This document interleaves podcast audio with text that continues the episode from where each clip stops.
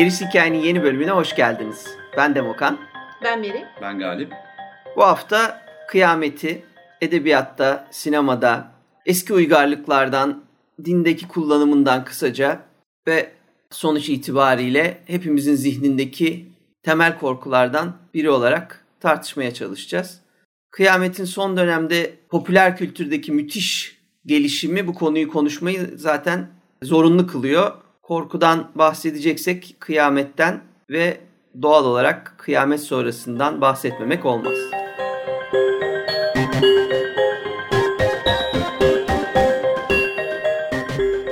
Kıyamet kurgusu bilim kurgunun ve korkunun bir alt türü. Bu tür kurgularda genelde insanlığın nasıl yok alacağını konu edildiğini görüyoruz. Tabii bu kurgu nereden çıktı diye düşünecek olursak ilk gideceğimiz yer muhakkak ki dini öğretilerdir. Bizim hayatımıza ilk dini öğretilerle girer kıyamet korkusu. Tabii kıyamet sadece dini öğretilerde sözü geçen bir şey değildir. Daha öncesinde antik çağlarda da kıyametle ilgili bilgi veren yazıtlar vardır. Bunlardan ilkini Gılgamış epiğinde görüyoruz. Buradaki Utnapiştim'in hikayesi bizim bildiğimiz daha sonra da e, göreceğimiz Nuh'un hikayesine çok benzer. Kıyamet bir selle gelir ve Utnapiştim kendi hayatını hem de ailesinin hayatını kurtarmak için uğraşır. Bu sel felaketinden sağ çıkabilmek için. Tabii bunun dine yansıması Tevrat ile görülüyor. Bu Ölü Deniz yazıtları bulunmadan önce diyelim. Çünkü Ölü Deniz yazıtları bulunduktan sonra e, burada da benzer hikaye olduğu için, Nuh'un hikayesine benzer hikaye olduğu için daha sonraları ilk örnek olarak yani dini şey olarak bu gösteriliyor. Bildiğimiz manada arkeolojide zaten e, çıkış itibariyle kutsal kitapları özellikle de İncil'i doğrulamak için bir dizi kazılar yapılması, bir dizi metodik araştırmalarla e, İncil'in sağlaması yapılması üzerine başlamış bir şey. E, burada çok kabaca tabir ettim. E, dinleyicilerimiz arasında tarihçi ve arkeologlar varsa e, lütfen beni mazur görsünler. Biraz da rahat bir şekilde anlatılabilecek bir şekilde tasvir etmem gerekiyordu. İlk e, İncil çıkış noktası olduğu için ilk araştırılan yerlerde genelde İncil'de ve Tevrat'ta geçen coğrafya üzerinden Mezopotamya oluyor ve e, onun hikayeleri, oradaki krallıklar, oradaki kişiler, şahıslar yeri geldiğinde araştırılıyor. Gılgamış'ta karşılaşmamız tabii ki İncil'de beklenen bir şey değildi. Utnapiştim hikayesiyle de aynı şekilde.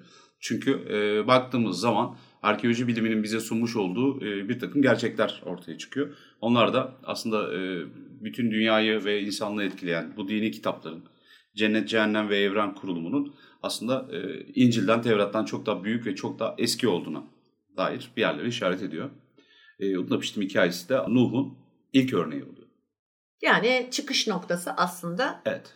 bana göre orası evet, gibi evet, görünüyor. Bu, bu sadece yani bize göre değil zaten. Muazzez İlmiye Çığ'ı da takip edenler varsa bilirler. Tufan hikayesini detaylı bir şekilde yazmıştır. Oradan da işin Sümer'den çıktığını hem Tevrat'ın hem Kur'an'ın Sümer'e dayandığına dair de kitaplarını bulabilirler Tufan'ın dışında. Buradan araştırmayı geliştirebilirler. E bunu birçok araştırmacı da zaten e, oraya gönderme yaparak söylüyor. Evet. Bulunan Ölü Deniz yazıtları ki bu antik Aramik diliyle yani ölü bir dille şu anki ölü bir dille yazılmış bir kitap. Enoch kitabının birinci bölümünde ki ilk ve en eski kitap bunlar bir kitaplar silsilesi olarak düşünecek olursak 1.36'da kıyameti anlatıyor. Bu da aynı şekilde bir selle gelen kıyamet. Bu yazıtlarla ilgili zaten çok benzer olmasıyla da bunun Mezopotamya'dan işte Gılgamış'ın hikayesinden esinlenildiği öne sürülüyor. Hemen ardından Old Testament dediğimiz eski ahit. Eski ahit geliyor. Book of Daniel'da Nuh peygamberden bahsediyor. Daha sonrasında işte İncil'de e, Apocalypse of John yani Yahya'nın, Yahya'nın kıyameti. kıyameti de işte Book of Revolution Kehanetler kitabı Kehanetler ya da kıyamet kitabı, kitabı. Evet kıyamet kitabı burada da anlatılıyor. Evet, sel felaketini bütün bu örneklerde görüyoruz ki sadece bunlardan var hayır yok. Hindu mitolojisinde var. Ditarma Sastra öğretisinde kıyamet gene sel ile geliyor. Hatta burada Vishnu ve Shesha balık ve ip olarak e, kahramanı sel esnasında çeker e, şeyi kayığı veya işte tekneyi. Sümer'de bu Ziusudra olarak geçer. Bu da bir tekne inşa eder. Ve Şurupbak Kralı olarak nitelendiriyor ki bu Şurupbak Kralı'nı neden söylüyorum ben? Çünkü e, diğer bütün örneklerinde hep Şurupbak Kralı'na atıf ediliyor. Sonuç olarak anlıyorsunuz ki tüm bunla, tüm bu bahsedilenler aslında tek bir adam. Fakat farklı adlarla. Sel felaketi, hikayenin benzerliği, tekne yapımı, işte ailenin veya işte çeşitli hayvanların kurtarılması göz önüne alınacak olursa bunların toplamında her farklı medeniyette bahsedilen adam aslında aynı adam gibi görünüyor. Sonuçta bir kurtarıcı var, günahlar var, temizlenme içinde su kullanılıyor.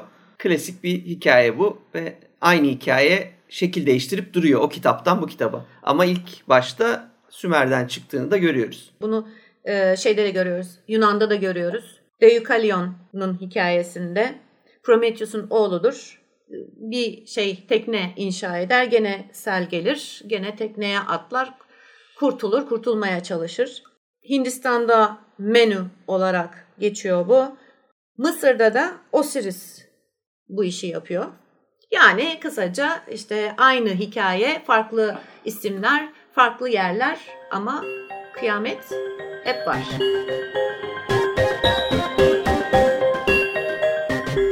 Oraya bir iki ufak ekleme yapmak lazım. Ee, belki de dünya üzerinde yaygın bir sel felaketi korkusunun, bir tufan korkusunun e, olmasıyla alakalı, böyle bir histerinin olmasıyla alakalı.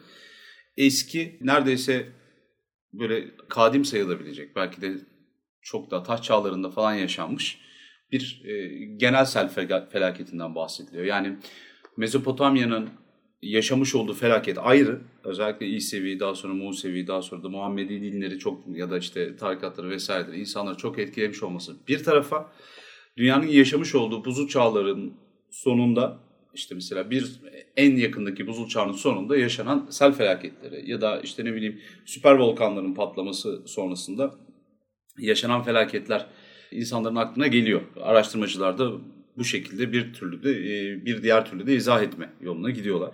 Bu da önemli çünkü sadece Mezopotamya hikayesi değil bizim Anadolu'da bunun izlerini görme şeyimiz var. İstanbul Boğazı'nın en son yaşanan M.Ö. 7000'de yaşandığı iddia edilen bir sel felaketinden evvel yaklaşık 30 metrelik bir dere yatağı olduğu. Bu çağın sona ermesiyle beraber özellikle Karadeniz üzerinden gelen e, taşkın ve suları İstanbul Boğazı'nı bugünkü bildiğimiz haliyle ya da bu haline çok yakın bir şekilde şekillendirmesi burada yaşayan toplulukların, insanların ölmesi ya da işte ne bileyim başka insanlara bir kötü bir anı olarak bu şeyin kalması. E, bu selinde bir travma olması durumu söz konusu. Ama sadece sel değil. Özellikle e, biz burada dini kitaplar, din kitaplarının anlattığı felaketlerden ya da işte küçük kıyametler diyelim bunlara. Çünkü bir tane çok büyük kıyametin geleceği her defasında söyleniyor. Yaşanan şeylerden bahsedeceksek Lüt peygamberin kavmi ve Sodom ve Gomorra şehirlerinden de bahsetmeden olmayacak. Çünkü onlar e, çok daha fazla ve çok daha başka şekilde Tanrı'nın tamamen doğal afetleri falan aşarak kendi isteğiyle yok ettiği şehirler olarak anlatılıyor ve tasvir ediliyor. Gökten yağan ateşler, bir anda kocaman dehşetli bir ışık parlaması, bakanın tamamen toza çeviren bir e, yan etki, blast etkisi de diyorlar buna patlama gibi. Ondan sonra ve iki şehrin tamamen ortadan kaldırılması ve bunlar e, göz açıp kapayıncaya kadar ki sürede olması.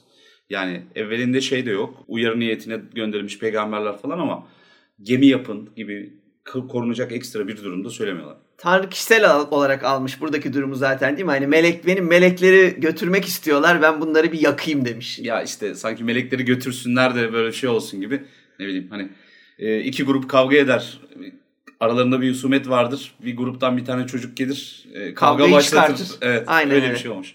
Yanlış hatırlamıyorsam orada Cebrail inip e, Lut peygamberi e, uyarıyor.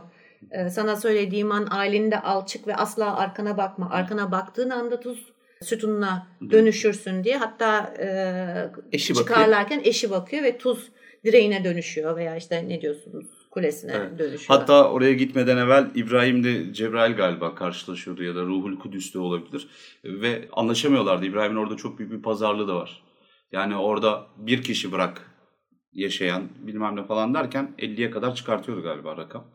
Ben sana bulurum inanan kişiler falan gibisinden. Orada bir, retorik bir tartışma da aslında söz konusu bir şekilde İbrahim'in ikna etmesi gibi bir durumda yaşanıyor. Ve aslında e, şunu demek istiyordum. E, böyle felaketler ya da belli tür kıyametler yaşanıyor. Ben bunu Lut'un başına gelen Sodom ve Gomorra'yı niye kıyamet olarak değerlendiriyorum? Bizatihi Lut ve kızları bunu kıyamet olarak değerlendiriyorlar. Bütün insanlık yok oldu diyorlar.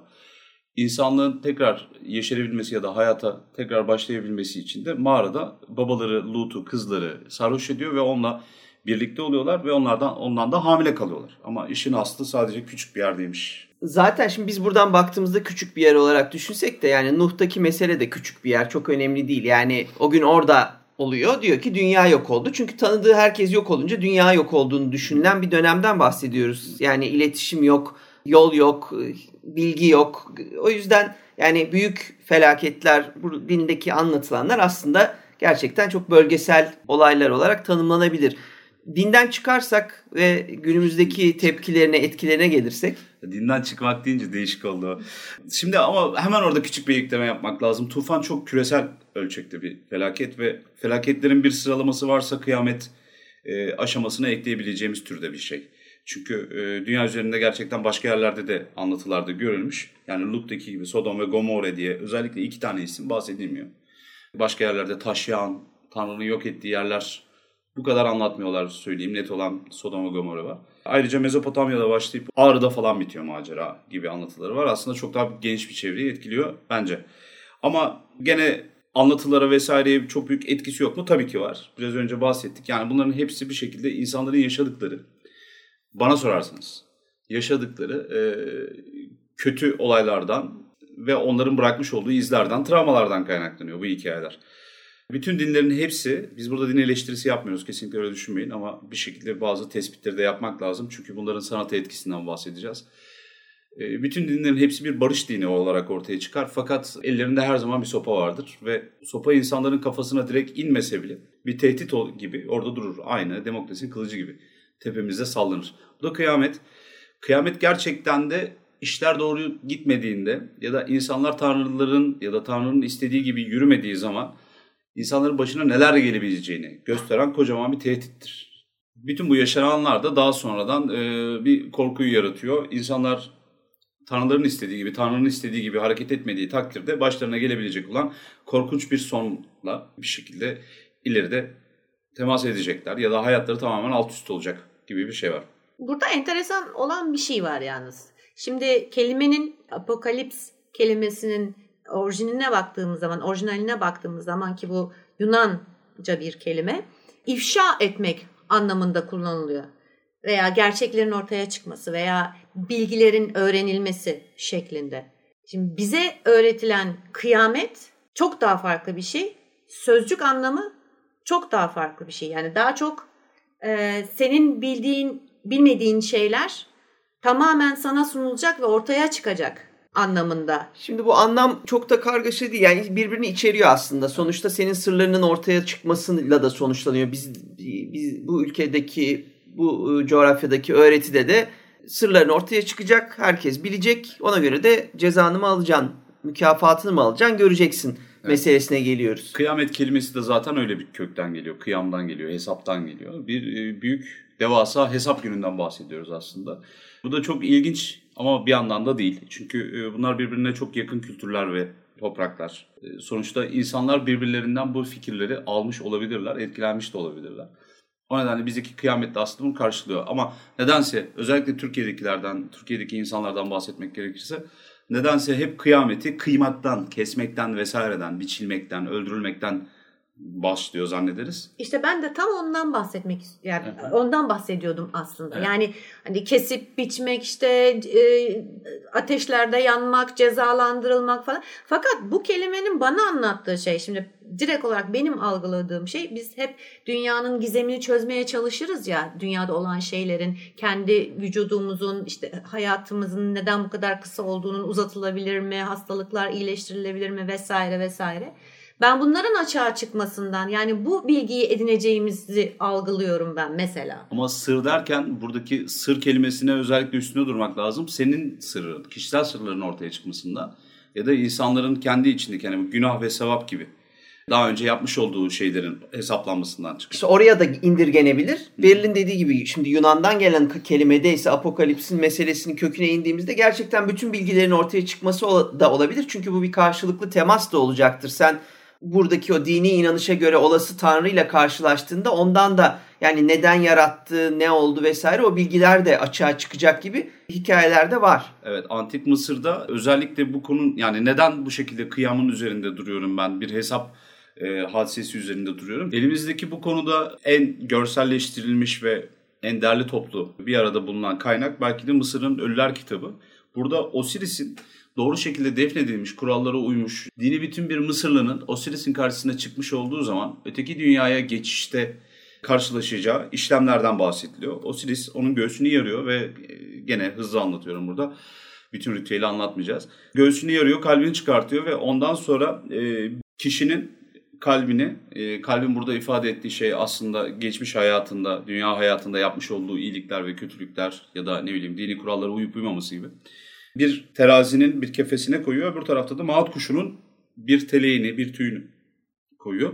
Eğer tüyden daha ağır olursa kişinin yüreği yani suçları dengeyi yakalayamamışsa öbür tarafa geçemiyor. Geçemediği gibi de ölümsüzlüğü Mısırlar beden bedenle bir ölümsüzlüğü düşünürler ölümsüzlüğü de kaybetmiş oluyor. Çünkü hemen kenarda timsah başlı e, mitolojik bir yaratık olan Amut var. Ve kalbin orada hiç sana sorulmadan alınıyor ve Amut'a atılıyor. Amut da iştahla bunu yutuyor.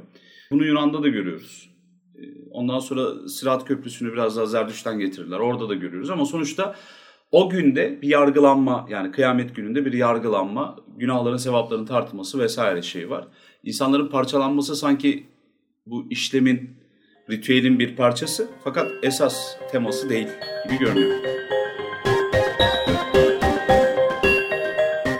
Bilime ve bilimin gelişmesi sonucu aslında popüler kültüre yansımaları ise bayağı bir farklı olmaya başladı. Çünkü bütün bu anlatılan günahlarınız dolayısıyla cezalandırılacaksınız meselesini bir kenara aldığımızda yani tek sebep bu olmadığında kıyamet için popüler kültürde, edebiyatta da, sinemada da görüyoruz ki bazen bunu hala kullansalar da eğer biz günahlardan çıkıp da doğal olaylar yüzünden ya da uzaylılar tarafından ya da bir, virüs tarafından yok edilirsek bunları biz artık ne yaşadığımız zamanda yani ne bu kıyametin olma anı ne de kıyametten sonrasını düşündüğümüzde artık bu meseleleri pek düşünmüyoruz. Bambaşka insani var olabilme çabaları e, öne çıkıyor Onlarla ilgilenmeye başlıyoruz. Edebiyatın ilk örnekleri içinde sanırım 19. yüzyıla gitmemiz gerekiyor. İlk erken çalışma 1805'teki The Last Man. Fransız edebiyatı Jean Baptiste Cousin de Granville tarafından yazılmış bir bilim kurgu. Bunun hemen ardından Lord Byron geliyor 1816'da Darkness adlı bir şiirle. Bu şiirde kıyametin kopuşunu, nasıl göründüğünü yani çevresine nasıl göründüğünü, neler olduğunu anlatıyor. Sonrasında 1826'da Mary Shelley geliyor. Gene başlık The Last Man. Ki buradan hemen anlıyoruz zaten hem Lord Byron hem de Mary Shelley'nin kendisi 1805'teki eserden esinlenmiş deniliyor. Evet.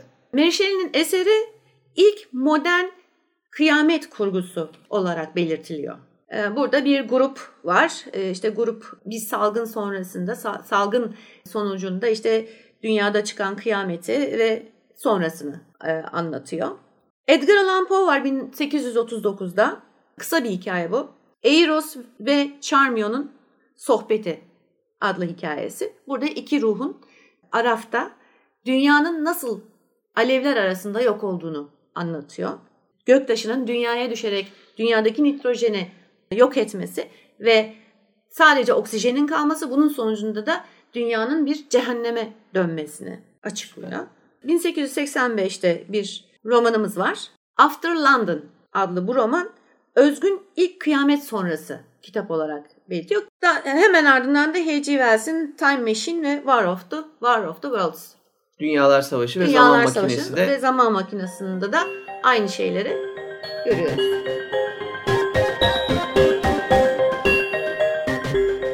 Kıyametten bahsederken özellikle kıyameti konu almış hikayelerden, romanlardan bahsederken genelde bir akış içerisinde ilerlediğini düşünüyorum. Bunlar öykü anlatmanın birkaç yönteminden bir tanesi.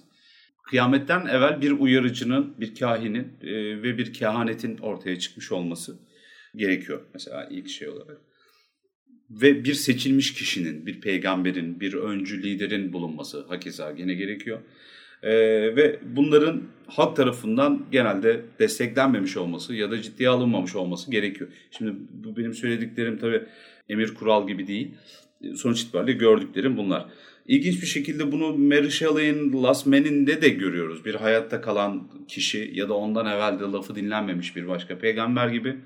Ya da en son Matrix'te mesela direkt olarak o bir kıyamet filmiydi. Direkt olarak orada bir seçilmiş kişiydi ortaya çıkartıyoruz. Burada önemli olan birkaç tane yer var. Bunlardan bir tanesi Tanrı ile konuşmak. Bir Tanrı'dan destek almak ya da onun tarafından uyarılar almak gibi düşünebilirsiniz. Şimdi bunlar bize şu anki toplumumuzda ya da yaşantımızda, medeniyetimizde bunlar çok manalı, mantıklı yöntemler gibi gelmiyor. Her ne kadar son 5-10 senede aslında mantıklı yöntemler gibi algılanmaya başlandıysa da. Bugün bir insan ortaya çıkıp vahiyler aldığını ya da Tanrı tarafından bir şeyler gördüğünü, kendisine bir şeyler bildirildiğini söylendiğinde Yine normal şartlar altında diye bağlayayım ben bunu. Evet evet yani tarikat lideri değilse kapatıyorlar. İşte daha evvelden tarikat liderlerini de kapatıyorlardı. Evet. Ee, akıl hastanesine küçük bir yolculuk yapması gerekiyor. Çünkü bahsedilen şeylerin aslında akıl hastalığına dair semptomlar olduğu görülüyor. Ve genelde de muayenelerde kişinin kendisiyle alakalı e, bazı sorunları olduğu, yeri geldiğinde travmatik, yeri geldiğinde kimyasal, bazen tümör bazlı sorunlar yaşadığı ortaya çıkıyor e, çağ ya da medeniyet kabul etmese de insanlar bir şekilde kabulleniyorlar ve ortaya bir kıyamet anlatısı çıkıyor burada. Bir öncü bir lider olması gerekiyor diye aynı şekilde söyledik. Aynı e, Utnapiştim'in Enki ile konuşması gibi ve ondan sonra bir gemi yapması gibi. Ya da Musa'nın e, gemi yapımı için Tanrı'dan direkt olarak direktifler alması gibi. Bir şekilde ortaya çıkan bilgili, başına ne geleceğiyle alakalı bir fikri ya da ne bileyim görüsü olan bir kişilerin olması gerekiyor. Ee, genelde hikayelerin içerisinde böyle kişiler var fakat onlar da pek ciddiye alınmıyorlar işin akışın gereği.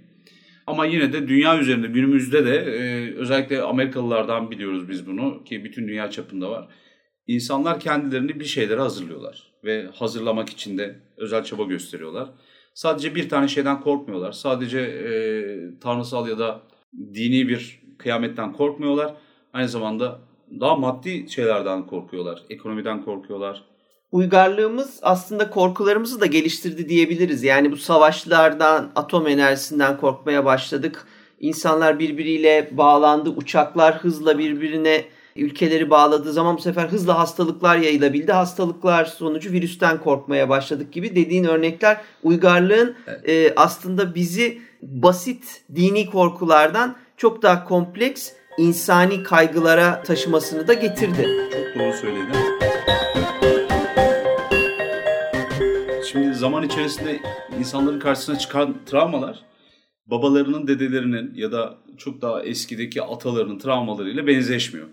Bunun için de yeni korku anlatıları, yeni tehdit unsurları ortaya çıkartmanız gerekiyor. Bunlar da yeni kıyametler ortaya çıkartıyor. Çünkü kıyameti tanımlarken global ölçekte kitlesel bir yok oluş aslında tabir ediyoruz. Böyle tanımlıyoruz. Ve bu tanımın hemen ardından bu tanımı gerçekleyecek neler var diye bakıyoruz. Yani antik zamanda işleri doğru yapmadın, dinine sahip çıkmadın, Tanrı'nın reddettiği, olmamasını istediği şeyleri yaptın ve Tanrı'nın bir cezası olarak. Yani o zaman doğal afetler de öyle görünüyordu ya. Evet. E, ortaya çıkıyor. Tanrı'nın direkt müdahalesi görünüyor Sodom ve Gomorra'daki gibi. Ondan sonra Atlantis ve Mu'nun birbirlerini yıkması görünüyor. Biz mesela Orta Doğu dinlerinden bahsettik ama Atlantis'te Mu'dan bahsetmedik demin. Ki onlar galiba kıyametin en kallavisini yaşamışlar. Pasifik'te ve Atlant Atlas okyanusunda olduğu söyleniyor. Bunlar da hikaye. Sonuç itibariyle zaman ilerledikçe aynı şeylerden korkmuyorsunuz. Mesela nükleer silah ortaya çıkana kadar 19. yüzyılın öykülerinde hep yanarak dünyanın yani bir ateşle yok olması gibi bir şey vardı. Şimdi daha büyük korkular var. Ki bu zaten cehennem korkusunun belirgin bir e, şeyi, örneği. Aynen öyle. Bu Dante'nin de eserinde anlatıp bütün dünyaya yaydığı gibi inferno oluyor. Ama nedense 1930'dan 40'tan sonra kıyamete bakış yaklaşım çok çok değişti. Nükleer bomba diye bir korkumuz var mesela. Özellikle Soğuk Savaş döneminde, işte bu ellerin cadı avı esnasında vesairede. İnsanlar zannediyor musunuz ki sadece çocuklarını korumak için uğraşıyorlar, korku filmleri izliyorlar, uzaydan gelecek canavarları anlatıyorlar. Bunun yanı sıra e, nükleer şeye karşı yayılıma, patlamaya karşı sığınaklar inşa ediyorlar. Hatta o kıymetli bütçelerinden para ayırıp sığınak yaptırıyorlar evlerine. Tabii Bakar tabii mısınız? içini Araba dolduruyorlar. Aynen. Yani sığınak boş yaptırmıyor bir de yani konservelerini düzenli bir şekilde e, tutuyor ki eskiyen olursa onu kullanıyor. Her an bomba patladığı an içine kaçabileyim. Sadece şey mi? e, Sadece kuru yiyecekler, konserveler vesaireler mi? Değil. Giyecekleri depoluyorlar. Onu bırak su arıtma sistemleri kuruyorlar. Elektrik üretme sistemleri kuruyor, e, kuruyorlar. Küçük seralar kuruyorlar. Yani kendi kendilerine uzun seneler götürecek otomasyonlar yapıyor adamlar. Evet. Evet. Yani bu dünya üzerinde daha büyük bir korku yok herhalde. Böyle şeylere sebep olabilen ve sadece bir sektör de yaratmıyor, bir kültür yaratıyor diye düşünüyorum. Ama sonraki bölümlerde mesela ileride postapokaliptikten bahsedeceğiz. Bu yapmış oldukları şeylerin de e, hazırlıkların hepsinin de boşa çıkması da söz konusu mesela. Çünkü kıyameti tanımlarken ben bir şekilde hayal kırıklığını işin içine katmak zorunda hissediyorum kendimi. Yani o hesap gününün gelmesini istemek bana komik geliyor. Çünkü her insanın, bugün biz buna özel alan diyoruz. Mahremiyet diyoruz falan ama bir kimseyle paylaşmak istemeyeceği iyi ya da kötü kendince tartışılır, nedenlere bağlanır. Anıları, durumları, düşünceleri olabilir. Bunu bütün herkesin önünde açtığınızı düşünsenize o o günün gelmesini ister miydiniz gerçekten? O hesap günü olacak mı? Bir de hesap günü kıyameti insanlar iyi bir şey olarak düşünüyorlar. Çünkü ardından hemen cennete geçeceğiz biz diye e, ele alıyorlar, yaklaşıyorlar ama e, hiç öyle olacağını da düşünmüyorum. Zaten edebiyat da pek düşünmüyor. Sanat da böyle yaklaşmıyor olaya. Evet yani o çok düzenli bir şekilde kayboldu bu yaklaşım. Artık ölenler öldüğüyle kalıyor. Kalanlar nasıl yaşar sorusu bizi daha çok ilgilendiriyor.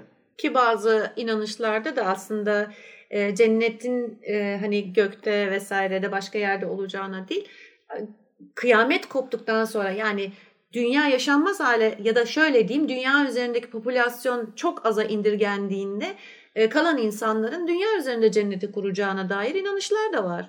Kıyameti ya da kıyametten sonrayı ele alan düşünceler ve hikayeler genelde bunu çok tartışıyorlar. Etrafınızda insan kalmasa, tehdit kalmasa bile süper bir yalnızlığın tam ortasında kalacaksınız belki. Ya da bir araf takılacaksınız. Biz bu kelimeyi çok metaforik olarak kullanıyoruz, teşbih ediyoruz devamlı. Ama e, araf hiç iyi bir şey değil. Aldığınız nefesin dahi trajik olduğu bir an düşünün. Hep ikilemlerin içerisinde gezdiğinizi. Sıra bana gelecek mi? Acaba ne yaptım? Hatırlamaya çalışın. Ne bileyim. Bütün bu verdiğimiz örneklerden sonra ben çok popüler, çok yeni bir şeyden kısaca bahsetmek istiyorum. Çünkü bence bir şey katmış. Bütün bu verdiklerimizin biraz da olsa dışına çıkmış bir örnekle ben karşılaştım. Perfect Sense diye bir film var. 2011 yapımı. Ewan McGregor'la Eva Green başrollerinde oynuyorlar. Bu tam bir kıyamet filmi. İnsanlar durduk yerde karşılarına Mesih çıkmadan, hiçbir uyaran olmadan, yani bugüne kadar sahip olduğumuz o bildiğimiz anlatıların neredeyse e, hiçbiriyle eşleşmeyecek bir şekilde bir gün insanlar önce birkaç saatlik ağır bir depresyona girdikten sonra koku alma duyularını kaybediyorlar. Bu konu nedir? Araştırmasına giriliyor, nasıl oldu, neden oldu vesaire. Fakat gerçekten ortada bir virüs yok. Bilindik bir şekilde bulaşmıyor. İnsandan insana geçecek bir şey yok çünkü ortada. Ama sonuç olarak kısa bir süre içerisinde dünyadaki bütün insanlar aynı semptomu gösterip birkaç saat mutsuz olduktan sonra koku alma duyularını tümüyle kaybediyorlar. Birkaç gün içinde işler karışsa insanlar ne yapacağını bilemese de koku duyularını kaybetmiş insanlar yavaş yavaş normal hayatlarına dönmeye başlıyorlar. Yemekler daha baharatlı yapılmaya başlanıyor.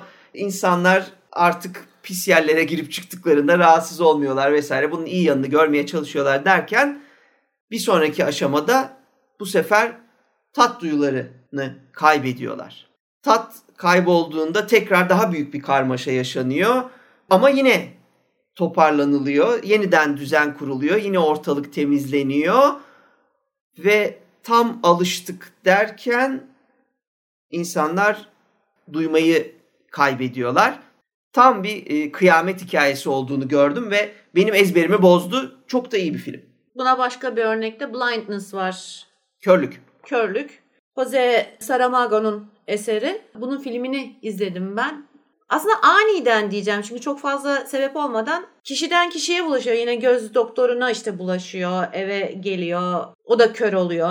İşte insanlar kör olmaya başlıyor. Sonra bunları alıyorlar, götürüyorlar bir akıl hastanesinde izole ediyorlar. Sonra bunları orada unutuyorlar. Bir süre sonra insanlar kendi aralarında bir düzen kurmaya başlıyorlar ama tabii bu çok distopik bir düzen haline geliyor. Hatta felaket haline bile geliyor denilebilir. Tek bir kişi görüyor. Zaten filmin başından sonuna kadar hayatta kalabilmelerinin tek örneği bu e, kör olmayan kişi. O da doktorun karısı zaten. Ben çok beğendim filmi. E, işleyiş şeklinde çok beğendim. İnsanların ne durumuna yani o kıyamet anında, kıyametin sonrasında nasıl şeyler yaşayacağını e, çok güzel göstermiş. Evet yani aslında ben her zaman onu biraz daha demin e, Galip'in belirttiği Araf gibi düşündüm. Çünkü hikaye en azından o hikaye itibariyle film itibariyle daha doğrusu bu körlük yaşanıyor ama bir kişi bir şekilde bu körlüğü yaşamıyor ve işin güzel tarafı olay büyük bir kargaşaya, kaosa dönüşse de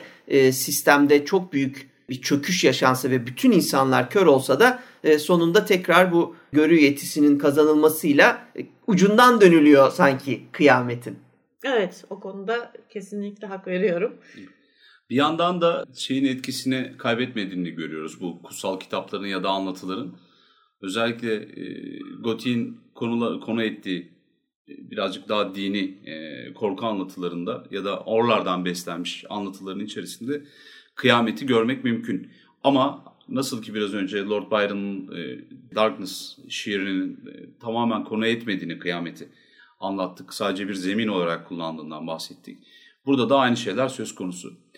Genelde insanlar kıyameti bir şeyde geçen, İncil'de geçen mahşerin dört atlısı şeklinde düşünüp, ilk belirtileri onlar olduğunu düşünüp hikaye ediyorlar. Değişik zamanlara ve mekanlara taşıyarak yeri geldiğinde salgınla, yeri geldiğinde ölümle, yeri geldiğinde savaşlarla cisimleştiriyorlar, böyle karşılaştırıyorlar. Ve e, ilginçtir mesela salgın hastalık ya da biyokimyasal tehdit gibi olguların ben Birinci Dünya Savaşı'ndan sonra özellikle şeyin içerisinde bulunduğunu düşünüyorum. Tabii daha eski örnekleri de var ama kıyameti anlatan korku hikayelerinde ya da korku anlatılarının içerisinde bulunduğunu düşünüyorum. Savaşın aynı şekilde gene Birinci Dünya Savaşı. Çünkü çok büyük dönüm noktaları onlar. Milyonlarca genç insanın öldüğü ve insanların sorgulamaya başladığı bir zamandan bahsediyoruz.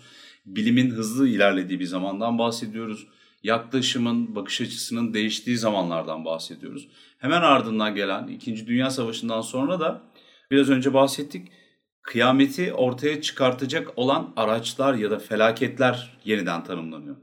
Bir sonraki tanımlamada tekrar başa dönüyoruz belki ama tufan ya da küresel ölçekteki bir doğal afet gibi ele alınıyor. Biz bunu yaşadık mesela deprem küçük bir kıyamet olarak işin içinde geçiyor. İşte küresel ısınma nedeniyle buzullar eriyecek çok büyük bir tufan mesela ortalığı kaplayabilirdi. 80'lerden itibaren de bu tekrar dile getirilmeye başlandı. Zaten kıyamet türlerine yani işlenen kıyamet türlerine bakacak olursak aslında insanoğlu dini öğretilerden aldıklarını, yaşamış olduğu savaş tecrübeleri, bulmuş oldukları silahlar, kullanmış oldukları biyolojik araçlar, teknoloji, virüslerle uğraşması. Yani insanoğlu yapabildiği her şeyle ilgili bir kıyamet senaryosu zaten oluşturmaya meyilli. Çünkü bunların eninde sonunda bir şekilde e, kontrollerinden çıkabileceği e, fikri var kafalarında. İşte Matrix'te robotlar e, olayı ele alıyor. Makinelerden korkalım. Terminator aynı şekilde e, makineler getirdi diyoruz. İşte zombiyi de hastalığa bağladılar son dönemde ama eskiden o kendi başına bir kaygıydı herkesin gulyabaniye dönme kaygısı. Ama hastalığın yayılması, herkese bulaşması ve öldürmesi de bir başka seçenek. Bomba İkinci Dünya Savaşı'ndan sonra dediğimiz gibi bunun en eğlenceli örneklerinden biri de Kubrick'in Doctor Strangelove e, bombayı sevmeyi nasıl öğrendim alt başlığıyla. Gerçekten tam atom bombasını getireceği felaketi anlatır. Çünkü birbirlerine bomba atmasınlar diye kıyamet e, silahı vardır ve sadece kontrolünü kaybetmiş çılgın bir generalin bir tane bomba atmaya karar vermesiyle bütün dünyanın sonunu getirecek bir hikaye başlar. Evet. Robotlar özellikle şey yeni bir yaklaşım bir taraftan. Ama e, zombileri öyle koyamıyorum çünkü İncil'de direkt olarak bunun geçtiği bir şey var. Bir bölümü var. E, ölülerin tekrar ayağa kalkması gibi. Gerçi bizde şeyde bizde Kur'an'da da geçiyor galiba. Kıyamet gününde o güne kadar ölmüş olan bütün insanlar ayağa kalkacaklar.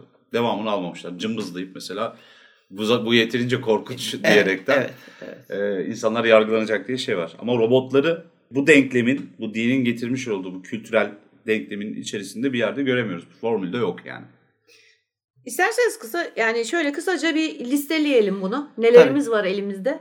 Zombi kıyameti var. Senin dediğin türde ama virüsle vesaireyle değil direkt cesetlerin işte ayağa kalkıp insanları yiyen canavarlara dönüşmesi. Nükleer savaş var. Bu çok işlenen bir konu zaten. Pandemik salgın hastalık korkusu ki bu zaten özellikle işte bu domuz gribi, işte SARS vesaire onlarla gelen bir histeri zaten oluşmuş durumda. Dünya dışı saldırı her zaman gökyüzünden korktuk bir şekilde. Çarpışma gene dünya dışı işte bir e, kometin, bir göktaşının, bir başka gezegenin bize çarpacağıyla ilgili. Ki bunun örneğini de bildiğimiz için nasıl dinozorlar böyle yok, oldu, yok olduysa biz de böyle yok olabiliriz diye net elimizde bir bilgiden de e, kaynaklanıyor sanırım bu. Siber saldırı ki bunu her an bekliyoruz. Yani siber bir saldırı ile işte tamamen elektriğin gitmesi veya işte bütün yönetimlerin kaosa dönüşmesi. Ekonominin. Ekonominin tabii ki. Teknolojik tekel bunu Terminator'da gördük. Yani teknolojinin insandan üstün bir hale gelip e, ve kendi yapay zekasıyla e, işi ele alması. Ki hala biz robot yapmaya devam ediyoruz bu kadar korkmamıza rağmen. Dysgenics denilen bir şey var. Bu da ırksal dejenerasyon. Irkları dejenere ediyoruz, birleştiriyoruz, aşılıyoruz. İşte e, iki ırkı birbirine karıştırıyoruz. Muta, mutasyon e, yeni ırklar elde ediyoruz. Şimdi böyle şeyler yapabiliyoruz artık. Ki kö, mesela iki farklı köpek cinsini karıştırıp başka bir köpek cinsi yaratıyoruz. E, bunlar da tabii doğal ırklarda dejenerasyon oluşturuyor ki yediğimiz, içtiğimiz vesaire işte doğanın değişimi, kullandığımız kimyasallar bizim üzerimizde de değişiklikler yaratıyor. E, şimdi çıkan hastalıklara bakacak olursan aslında biz de ırksal dejenerasyona e, ee, ilk bakışta korkunç baya böyle Nazi e, ırkçılığını tan- an- anlatan bir e, şey teori gibi göründü bana bu yani bayağı ırkçı bir bakış açısıymış. İsimden çok basit çok ama. basit e, baktığımızda. Evet e, mutasyon ama bu. Yani ama mutasyon evet. Mutasyon. mutasyon ki biz bundan korkusu. korkuyoruz yani mutasyondan korkuyoruz. En çok korktuğumuz da kendimizin mutasyona uğraması zaten. Evet. Doğaüstü fenomenler hiçbir şey bulamazsak doğaüstü fenomenler yaratıyoruz. İşte bu Godzilla aslında. Godzilla ha işte gibi mesela. Aslında doğaüstü gibi görünen ama doğayla ilgili olan mesela The Happening'de olduğu gibi işte e, ağaçların işte insanı intihara sürüklemesi. Bir vampir meselesini düşünürsek dediğin gibi o bir şey oluyor. Stakeland diye elimizde güzel bir örnek var. Öyle bir film var. Orada da vampirler dünyayı ele geçirmişti. E, bir şekilde insanlar o dünyada vampirlerin e, insanları avladığı bir dünyada yaşamaya çalışıyorlardı. İşte ilk örneği Ben Efsane gene Richard Matheson'un. Ve e, bir sonraki örnek olarak da şeyi aslında söyleyeceğim ben insanların kuduza dönüşüyor olması. Hmm. İtibariyle de 28 gün sonra bu örneğe de uyuyor. Ama evet. o biraz daha virüs değil mi? 28 Tabii, hem virüs, daha virüs. Ama hem virüs hem zombi. Hem zombi ha evet zombi de aslında doğaüstü fenomen. Yani, yani zaten eğer hiçbir şeyi yoksa yani oluşumuna neden bir virüs vesaire yoksa direkt olarak mezardan kalkıp da beni yiyorsa bu da bir doğaüstü Buna bir açıklama bulamadığın zaman zaten yani dediği gibi vampir de ister istemez orada da bir virüs var. Seni vampire çünkü Hı-hı. çevirdiği için vampir ısırı. Yani hepsi bunların bu tarz hepsini virüse bağlayabiliriz. Bir de yani virüsle izah ediliyor deniyor da şimdi izah falan da edilmiyor. Yani adına bilmem ne virüsü sebep oldu diyor ama Uy- iskeletler yürüyor falan. Evet evet yani, yani anladın mı? İzah güzel uyduruluyor. Aynen. Kılıfına uyduruluyor. Adı izah onun. Evet. Yani. İklim değişimi, ekolojik bozulma. Evet. Bu zaten e, şu anda bile görülüyor. Bunun zaten endişesini hep yaşıyoruz. Çünkü e, açıkçası çok da umursamadan yaşıyoruz bunu. Yani işte sıktığımız deodoranttan kullandığımız şampuana kadar dünyayı zehirlemeye, işte doğaya zarar vermeye devam ediyoruz ki bunun sonuçları muhakkak olacaktır. İşte e, küresel ısınma diye bir şey var. Onun eninde sonunda bizi neremizden yakalayacağı Evet. meçhul. Burada şimdi ekonomik buhran ve benzinin bitmesi kısımlarını ben özellikle düşündüm. Yani o kaynakların tükenmesi Tabii, tabii, şeyi tabii. kıyamet. çünkü kaynağın tükenmesi demek sahip olduğun medeniyeti. Şimdi biz medeniyeti neyle tanımlıyoruz? Tamam bir geçmişimiz var ama dünyanın gördüğü en üst seviyesine e, bizim zamanımızda geldi. Çünkü saat ilerliyor ve biz ibrenin ucundayız yani şu an en öndeyiz. E, Bu itibarla da sahip olduklarımızı aslında sahip olduğumuz teknolojiyle tanımlıyoruz. Yani bugün elektrik gittiği anda ne olacak diye insanlar üzerinde büyük bir korkusu var. Daha büyük bir felaket bilmiyorum. İnsanlar birbirine ne şekillerde acı, eziyet e, gösterecek, ortaya çıkacak bilinmez. Ekonomik buhran var. Biz bunun üzerinde durmuyoruz ama şimdi 1929 ekonomik buhranının bütün dünyada hissedilen bir şey bu. Yaratmış olduğu gerçekten bir ruh hali var. Belki 2. Dünya Savaşı'na hazırlayan şey o. İnsanlar zaten mutlu da gitmemişti. Bu 50'lerdeki 60'lardaki özellikle yakın zamandaki o bilim kurgulu ve kara hikayeler anlatan şekildeki korku hikayelerinde altyapıda bir şekilde kaynağın tükenmesi ya da işte paranın tükenmesi, e, ekonomik buhran hadisesini çok net görüyoruz. Ve olmayacak şey de değil. Bu nedenle korkutucu zaten. Bir elini uzattığın yerde dokunabileceğin kadar.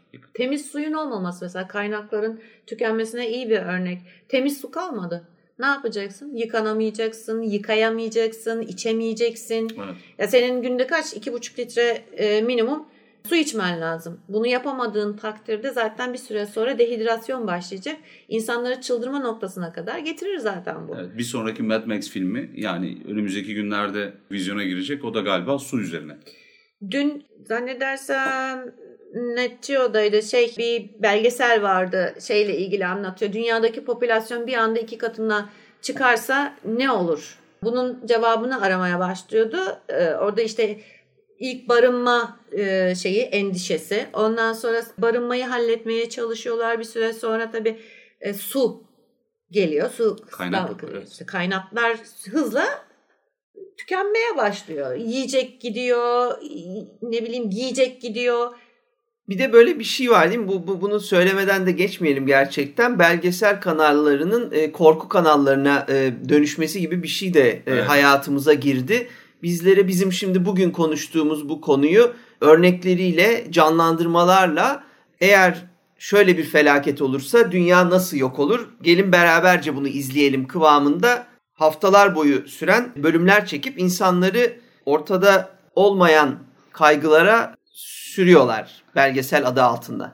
İşte Mesela bu belgeselde şey vardı. Bu barınma için bir tane e, çok yüksek bir bina e, inşa ediyorlar. Bir süre sonra e, bina o kadar ağır ki kayaya baskı yapıyor ve depremi tetikliyor. Deprem oluyor. O inşa edilen binalar çöküyor. E bunun sonucu tabii insanlar e, Gene öldü. Gene öldü. Sonuç olarak şey mesela yiyecek için işte hayvanlar sürekli yetiştiriliyor, ediliyor vesaire. Bilmem kaç işte baş hayvan her gün e, aynı yoldan kamyonlarla geçiyor. Bir süre sonra o kamyonların ağırlığına dayanamayan yol çökü veriyor gibi böyle şey yani egzecire ederek de belki de egzecire değildir. Tabii onu o an Abartarak. için bilemiyorsun ama bir abartı hissediyorsun yani. Evet, evet çok Korkut- abartılı. Korkutuyor seni böyle Ama şeyler. şimdi e, bu belgesel kanallarının suçu değil tabii ki suçu ama suçu değil. E, bu kavgayı başlatan ya da bu kötü şeye başlatan kişiler onlar değil. Birazcık istismar etmek gerekiyordu. İnsanları çok dramatize ederek konuları, çok abartarak e, bir yerlere çekerek bir şeyler anlatmak gerektiğini düşünüyorlar. Yani biz bunun kültürün her yerinde görüyoruz sanatta. Filmi de böyle çekiyorlar, kitapları da böyle yazıyorlar. İşte zombi salgını oldu hatırlıyor musun? Salgın gerçekleşmedi ama 2003-2005 yılları arasında zombi kıyametinden nasıl kurtulursun, nasıl hayatta kalırsın diye bir kitap çıktı. Aman yarabbi. Yani silahla ateş ettiğin hedefler zombilere dönüştü. Bunun filmi çekildi. İnsanlara kılıç bıçak setleri sattılar. O oldu bu oldu. Bu zaten kültürün bir şekilde içinde var olan bir hadise. Bunda şeylerde kullanıyorlar. Yani- kötü niyetlermiş. ekonomiye alet olmuş durumda bugün bu şeyler. Siz bir mal satmak için bu franchise e, için belgesel çekiyorsunuz. İnsan korkusundan kitap yazıyorsunuz. Ama çok yeni bir şey değil abi. Yani Yeni kesinlikle var. yeni değil. Buradaki benim gördüğüm tek şey şimdi başlığın isminde kaynaklı. Yani siz kitap yazdığınızda buna roman dediğinizde ya da film çektiğinizde buna film dediğinizde bu bir kurgudur diye sonunda notunuzu düştüğünüzde ya da başında bu bir kurgu değildir bunların hepsi gerçektir deyip sonunda bunun kurgu olduğu ortaya çıktığında bambaşka bir şeyden bahsederken ben belgesel çekiyorum. Aslan 20 günde 22 saat uyur. Şu kadar saat beslenir. İşte bu bir gerçektir. Yarın aslanlar nüfusları artar da bizi yerse dünya nasıl yok olacak diye bu bel- bir belgesel çektiğinizde iş karışıyor. O, orada da Siz- kendini kurtar. Siz belgesel kanalında bunlar gerçek gibi bir tavırla bunu sunduğunuzda başka bir yere gidiyor. Aslında orada da kendini kurtaracakları bir e, şeyi hemen öne sürüyorlar. Eğer başlığıyla veriyoruz biz de. Eğer şöyle olursa sonucu ne olur? Yani açıklaması bu. Eğer diyoruz biz orada gerçek demiyoruz. Ama o eğere e, tesadüf etmeyen ya da görse bile şey yapar, görmezden gelen bir sürü insan var.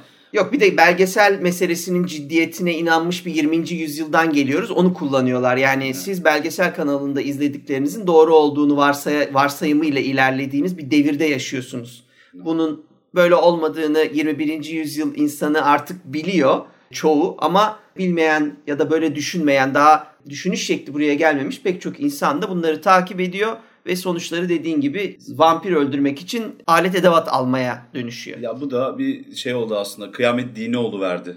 Yani biz dinlere en başta şeyler bazı e, reddiyeler getirdik, eleştiriler yaptık ama şu an e, bu bizim önümüzdeki televizyon, internet yani o medya e, şeyinin bir din olmasını da gösteriyor. Adamlar ne bileyim ya günlük hayatınızda konuşuyorsunuz da gerçek olup olmaması üzerine tartışıyorsunuz. 20 sene sonra bu gerçekmiş gibi kabul etmeye başlayacaksınız. Bir medya dini de bir şekilde çıkıyor zaten. iletişim dini. Bir de şeye bakmak lazım. Şimdi biz tamam hani bize ufak tefek empoze edilen şeyler var işte dinle olsun, mitolojiyle olsun, edebiyatla olsun, filmlerle olsun. Fakat biz niye bu kadar ilgileniyoruz kendi sonumuzla? Yani niye illa da kıyamet kıyamet bizim bu kadar ilgimizi çekiyor veya konuşmamıza bu kadar çok sebep oluyor veya bu kadar edebi eser döküyoruz veya film çekiyoruz veya şarkı bile yapıyoruz ki bununla ilgili şarkı bile var. Buldum yani. Bir tane de değil bu arada. Yani bunun Bayağı bir var da metal yani grupları var. eski eski şarkı olarak var. Hı hı. Şimdi ben onlara bir şöyle bir baktım. Hani genel başlıklar olarak söyleyeceğim. Bir kere işte Galip'in de bahsettiği gibi İkinci Dünya Savaşı, ondan önce olan savaşlar da var ama İkinci Dünya Savaşı özellikle atom bombası e, sonrasında e, insanların nükleer silahlardan korkmasına sebep oldu. İnsanın ne kadar acımasız olabileceği ve büyük yok oluşlara sebep olabileceğini orada kendileri de şahit oldu. Yani bütün insanlık şahit oldu. Bunun haricinde soykırım var. Şimdi bunlarla ilgili bir hatırlatma söz konusu. Bu birincil. Sürekli hatırlatıyorsun kendine. Bu oldu. Gene olabilir. Gene olacaktır. Çünkü biz insanoğlu hiçbir zaman tarihten ders almayız. Bu birincisi. İkincisi teknolojinin gelişimiyle her nasılsa teknolojinin bize zarar vereceği olgusu. Artık biz hiçbir şekilde kendi küçük sosyal çevremizde yaşayamıyoruz. Tamamen dünyaya açılmış vaziyetteyiz. Bunun da bir korkusu var. Yani tehdide açık veya tehlikeye açık olmak. 9-11 felaketinin de büyük etkisi var bu histeriye. 11 Eylül evet. 11 Eylül. Yani bu tabii 11 Eylül'ün Amerika üzerindeki oluşturduğu histerinin filmler dolayısıyla dünyaya yayılmasının sonuçları diyelim tabii. Evet. E, tabii kitaplarda, filmlerde vesairelerde bu korkuyu besliyor. Hiç durmaksızın besliyor. Çevresel farkındalık tabii e, küresel olarak artık dünyaya açıldığımız için her şeyden haberimiz olduğu için çevresel farkındalık da geliş, gelişiyor her gün. E, Sürekli uyarılar işte şöyle yaparsanız buzullar erir sel gelir. Şöyle yaparsanız işte çöl oluruz. Böyle olursa işte gazlar dolar zehirlenirsiniz. E, Bunun bir korkusu var. Fakat bizi bana göre en çok etkileyen şey böyle bir şey olursa hayatta kalır mıyız sorusu. Yani sürekli bunun cevabını arıyoruz. Böyle bir şey olursa kıyamet anında ne yaparız? Ne tür bir insana dönüşürüz? Ne tür kararlar alırız? Ne tür seçimler yaparız? Ve sonrasında izleyeceğimiz yol nedir? Sonumuz nedir? Ve böylece de bizi gelecek programın konusuna yani kıyamet sonrası hikayelerine getirdin. Gelecek programda da kıyamet sonrasını konuşacağız. Bizi dinlediğiniz için teşekkür ederiz. Teşekkürler. Teşekkürler.